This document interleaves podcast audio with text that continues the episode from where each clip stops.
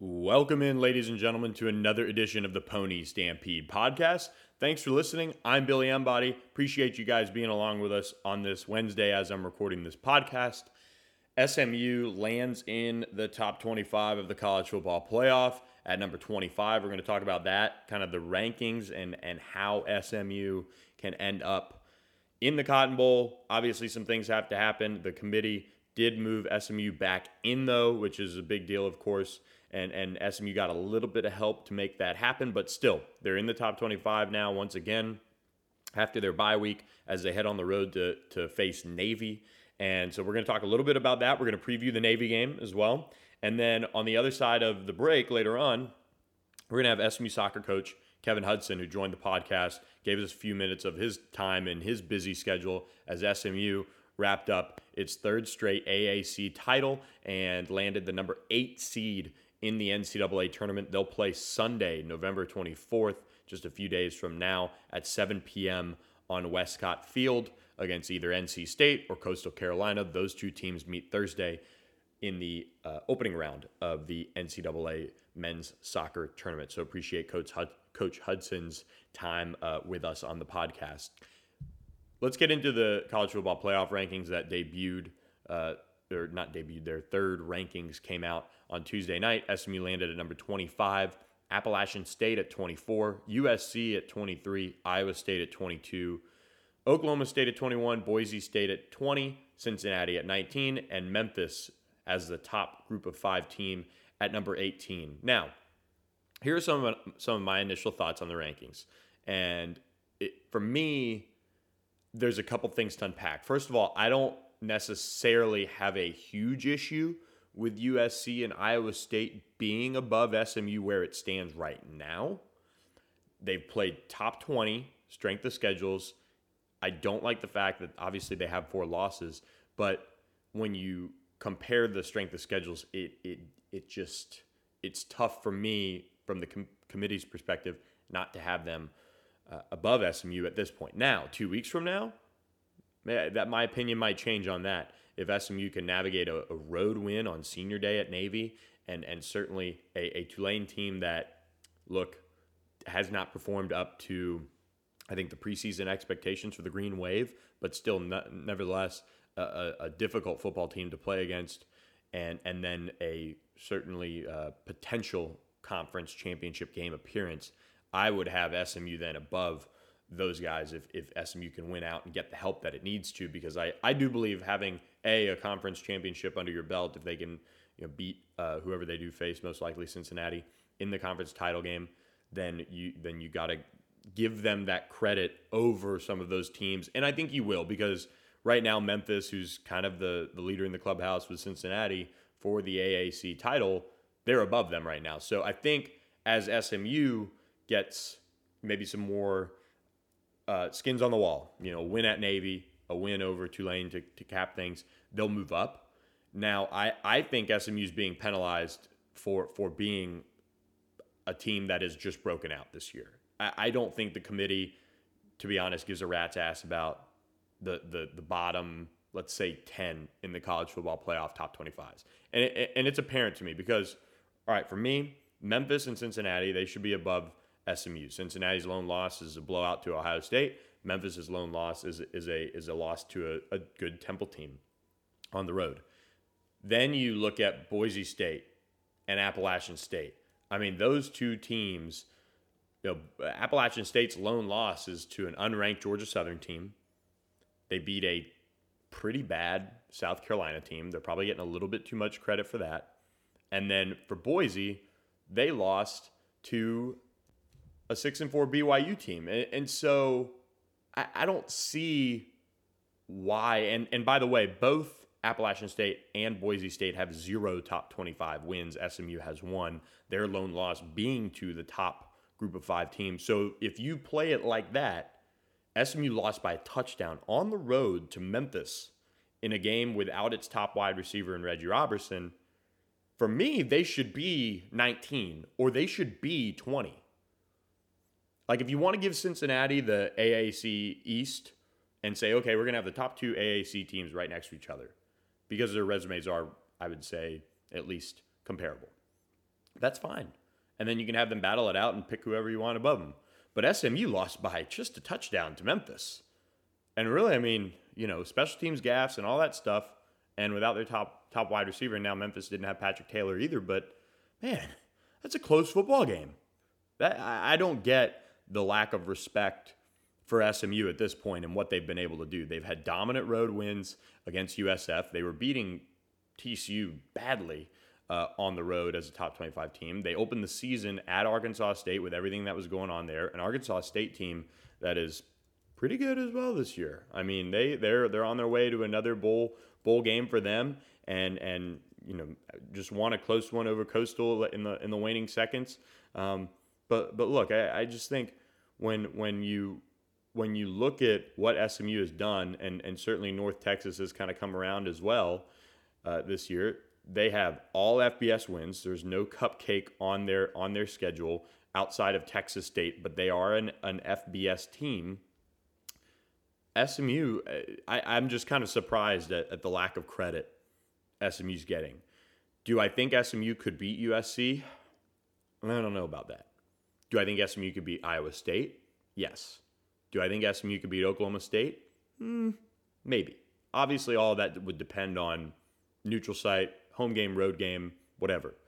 But I, I, I just don't think the level of athlete SMU has could could end up com- competing with with USC um, and and beating them. I think they would be in the game for a decent portion of it, but um, I, I, just think sometimes when you look at those matchups, like I, I think SMU could beat Baylor because I don't think Baylor is recruited at an incredibly high level. They've got a really good defense. They're very well coached. But in terms of athlete on athlete, I think SMU would have a pretty good chance there. There are certain teams that SMU would be out, out athleted by, and, and there would be a very good chance that they would lose.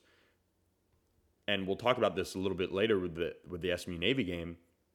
But you know, you watched Notre Dame out athlete Navy last week. And and it was dominant and it was ugly for the midshipmen.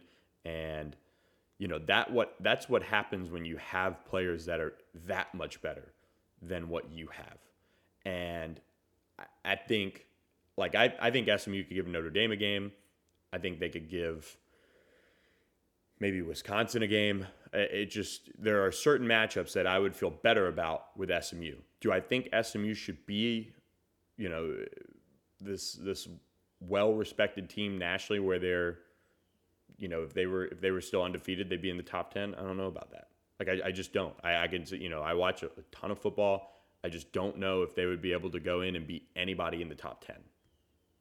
You know, and and and that's just that's just kind of how it is. Just the the depth of a lot of these upper echelon teams are are that level. But I do have a problem with the committee not not respecting SMU enough to have them right behind Cincinnati. I just don't get that. I don't think that's an issue. I don't think there's this certainly a, a four spot separation between Boise State and SMU. I just I, I don't see how you look at what Boise State has done this year and then the loss that they have and say, oh wow, they're that much better than SMU. I, I just don't understand that. So look, I, I, SMU has to take care of business. They've got to do that. If they do, they're going to end up being the top ranked Group of Five team. I I think because if you look at what they're going to have to do, they're going to have to beat a Navy team that the committee obviously respects or did, and then beat Tulane, a bowl eligible Tulane team. I think they're bowl eligible, and then go probably on the road and play Cincinnati. If you go into Cincinnati and you win an AAC title game, that's uh, that's serious. And so I, I think things will play out well for SMU if they're able to get into that AAC title game in terms of the ranking if they take care of business. But I don't understand why the committee can't have SMU up there right with Memphis, Cincinnati, because there's really not much separation on paper, and there wasn't much separation on the field between SMU and Memphis. So, uh, with that, guys, let's let's get on to Navy here. SMU heading up to Annapolis to take on the midshipmen. Saturday, 2:30 on CBS Sports this is obviously a, a, game that Navy is going to come out very, very fired up for. Uh, it's senior day. Navy traditionally plays very well uh, uh, on on senior day in Annapolis and and tries to send those seniors out the right way. this is a Navy team that looks a little bit different than than what you've seen from past Navy teams. They're passing it a lot more, and and he's and Malcolm Perry's completing 32 of 60 passes for 758 yards and five touchdowns. So he's had a jump in completion percentage. They are a threat. But look, the weather is supposed to be kind of ugly there on Saturday. Will they have to just ground and pound and and do it like past Navy teams have done against SMU? Probably. But they do have the ability to throw the football a little bit. They've added some new passing elements. And then Perry leading the team in rushing with, with over 1,100 yards and 16 touchdowns. And he, he's just, he's outstanding. He's one of the better ones that they've had running this triple option attack. And then defensively, look, they're coming off a game where they were just flat out embarrassed. I mean, they they were embarrassed at at Notre Dame. That was a game that I think is is one of those performances that that if it wasn't Navy, do they recover and get out of the tank and and recover enough to to play a good SMU team and, and win? But it's Navy. I, I think they're going to be able to kind of take that loss, put it behind them, and then play strong football. Now, when I look at this matchup, for me, the Navy's defense is is is pretty impressive. You know, they are a defense that's allowing just 321 yards per game, but really they don't force many turnovers, which I think is a plus for SMU. And I don't think they're going to be able to stop SMU's offense very often. And and unless it is just like really really bad pouring down rain, like real ugly, I think SMU is going to be able to throw the ball in this one. The wind is not expected to be an issue. It'll be cold. It'll be it'll be rainy, but I don't see it right now from what I checked before I jumped on this podcast.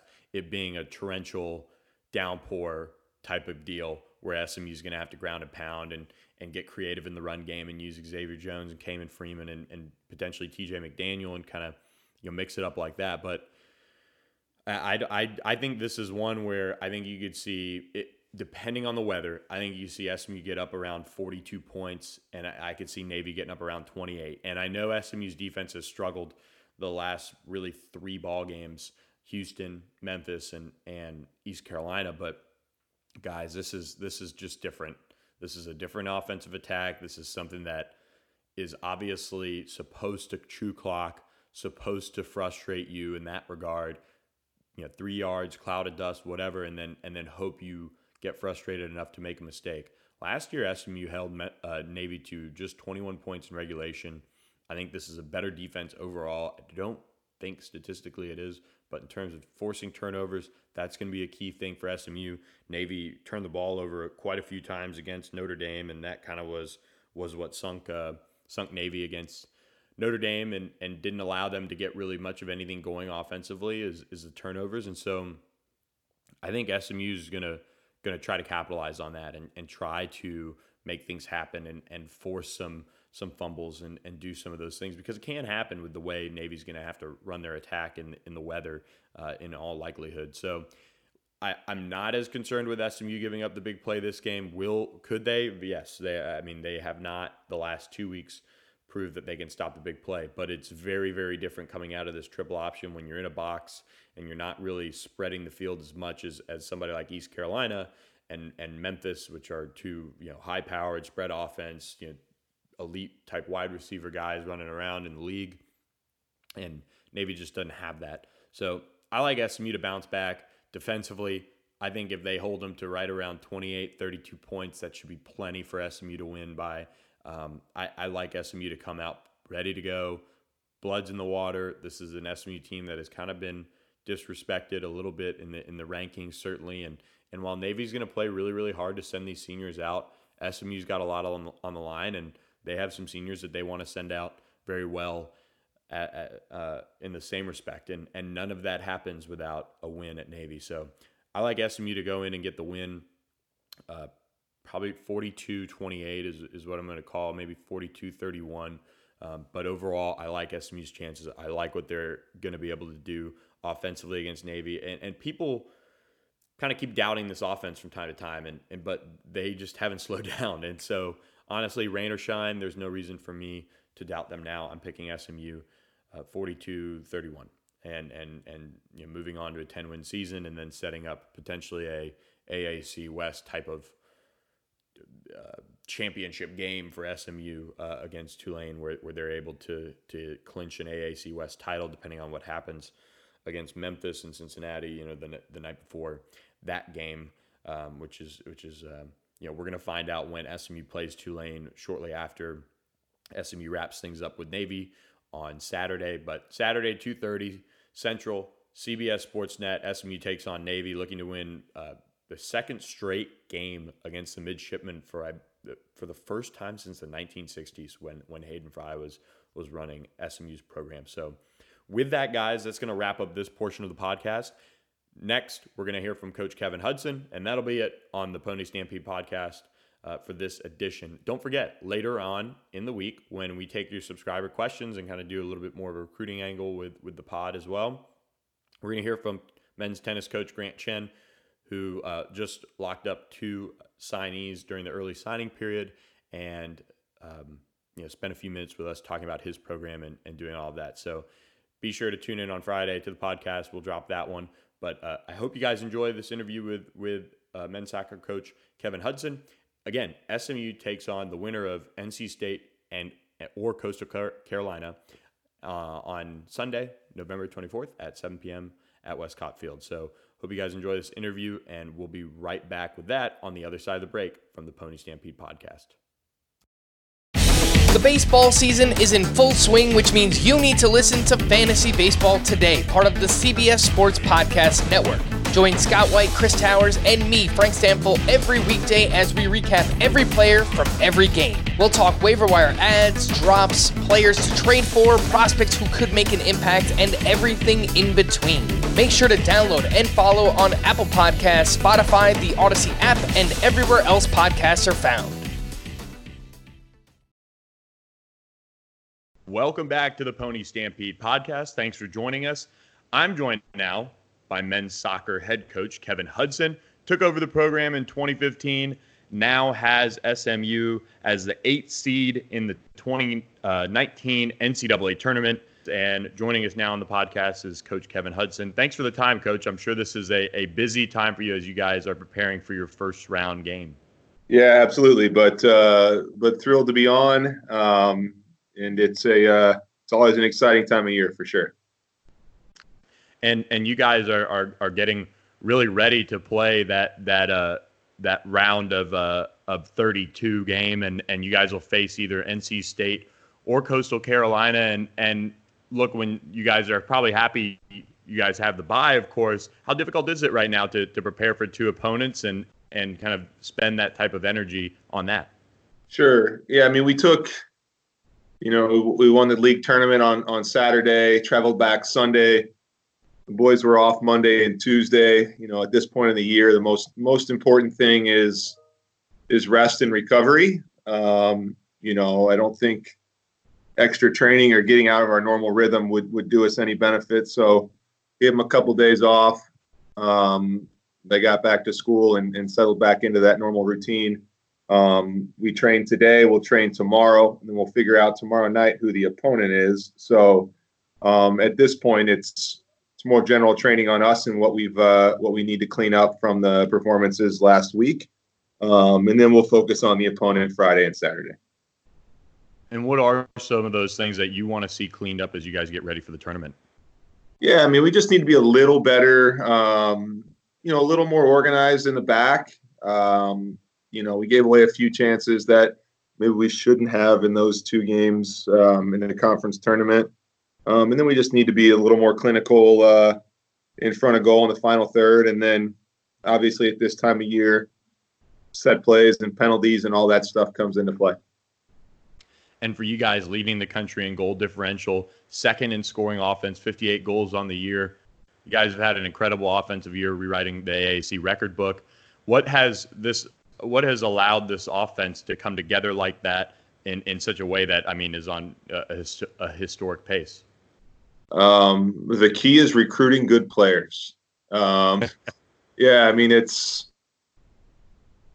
you know we will hopefully put those guys in positions and um, you know, allow them to express themselves and enjoy uh, enjoy themselves in the attacking third. Um, you know, and hopefully, uh, you know, not clog their head with ideas or, you know, we have a few special players that that play in the attack, and um, you know, the best thing sometimes that we can do is, you know, continue to give them ideas and facilitate getting the ball in danger spots. But once the ball's in danger spots, you got to let a special player be special. So um, stay out of the way. Sometimes for us is the key for us is really finding the ball into the right players in the right position, and then you know, trust those guys to to do what they do in, in those moments. And two of your your best, Garrett McLaughlin and and Eddie Munjoma leading your team in, in points, top two point getters. But more importantly, I would say as you get to the NCAA tournament time, leading the team six and three game winning goals on the season. They're seniors. This is this is when you, you probably want your seniors to come in the clutch and, and, and step up like they have all year. Yeah, I mean those are those are both big time players for us. Um, you know, Garrett's I mean, he's on 15 goals, which is a, a really good return. He's back into the form he was in as a sophomore. Um, Ed's goal output is is very unique for an outside back. Um, you know, we think he's the best outside back in the country, um, and has a bright future at the at both of those guys actually at at the professional level when they're done here. They both graduate in December, and you know, graduate a semester early, and we'll have a chance to you know, to play in MLS. So we're excited about that. And, you know, we got a couple guys who play underneath them and, you know, Gabriel Costa and Knut Ahlander that um, can really set the table. So um, it's a pretty dynamic attack, and there's a handful of other guys that that contribute as well. So um, it's not just one guy that an opponent can can key on. You know, there's several guys that can hurt you. And and how for for those that maybe don't follow soccer as as you know religiously as others, how do you guys approach the goaltending in in the tournament? Is it somewhere where you want to ride the hot hand? Do you have a, a particular guy that you're going to lean on because you you got two great goaltenders that that have that have won a lot of games? Gotcha. Yeah. Um, yeah. So, you know, Grant Makela is is is the number one goalkeeper for us. Um, he's uh, was was ill early in the year. Um, he got sick, and then. Uh, our our number two is a guy named Shane Lanson came in and, and did a wonderful job. Um, you know, and and he is the future of what SMU soccer will be from a goaltending perspective. But um, you know, Grant's the goalkeeper right now. Um, he's he is the number one. He's won the job back. Um, we trust him. You know, there's no there's no change. Grant's been the guy back in the net for I don't know, month and a half now. So um, we're lucky we got two guys who we think are our top level goalkeepers. So um, yeah, I mean that's that's where it sits right now. And and looking ahead to the two opponents, do you have you have you studied NC State and, and Coastal much? I mean, what are the two differences that you can kind of you know point out between the two teams in, in terms of what they will will bring whoever whoever you guys do end up facing? Yeah, I mean we've I mean, obviously the the analysis has begun as soon as the draw came out. Um, yeah, I mean they're they're vastly different opponents. Um, you know, NC State is, you know, the shape of the team is different. Um, NC State's system is different than uh, than Coastal's. Um, you know, the type, the way they want to play the game's a bit different as well. Um, you know, but but both are are quality sides, and um, you know, Coastal won their league to get in here at at, at the end, and um, NC State got in on the the quality of their uh, their performance, um, you know, and the record in the in the ACC. So um, yeah, both both are unique challenges, and you know, we're just anxious to find out which one we're going to play. And those two teams play tomorrow uh, for that, that opening round matchup. They'll face SMU on Sunday, November 24th at 7 p.m. at Westcott Field. So keep on the lookout for who SMU will end up playing. But, Coach, finally, I just want to ask you there's a lot of positivity going on around SMU athletics right now, a lot of facilities being built. Uh, football teams winning. You guys are winning and, and have been for a long time. What what what is it like to be in athletics at SMU right now with, with what's going on? Yeah, I mean it, it's a special time. Um, mean this is this is a special place. I mean I've been on this campus for, and I played here 2000 to 2004, and have been coaching here since 2007. So um, this this is home.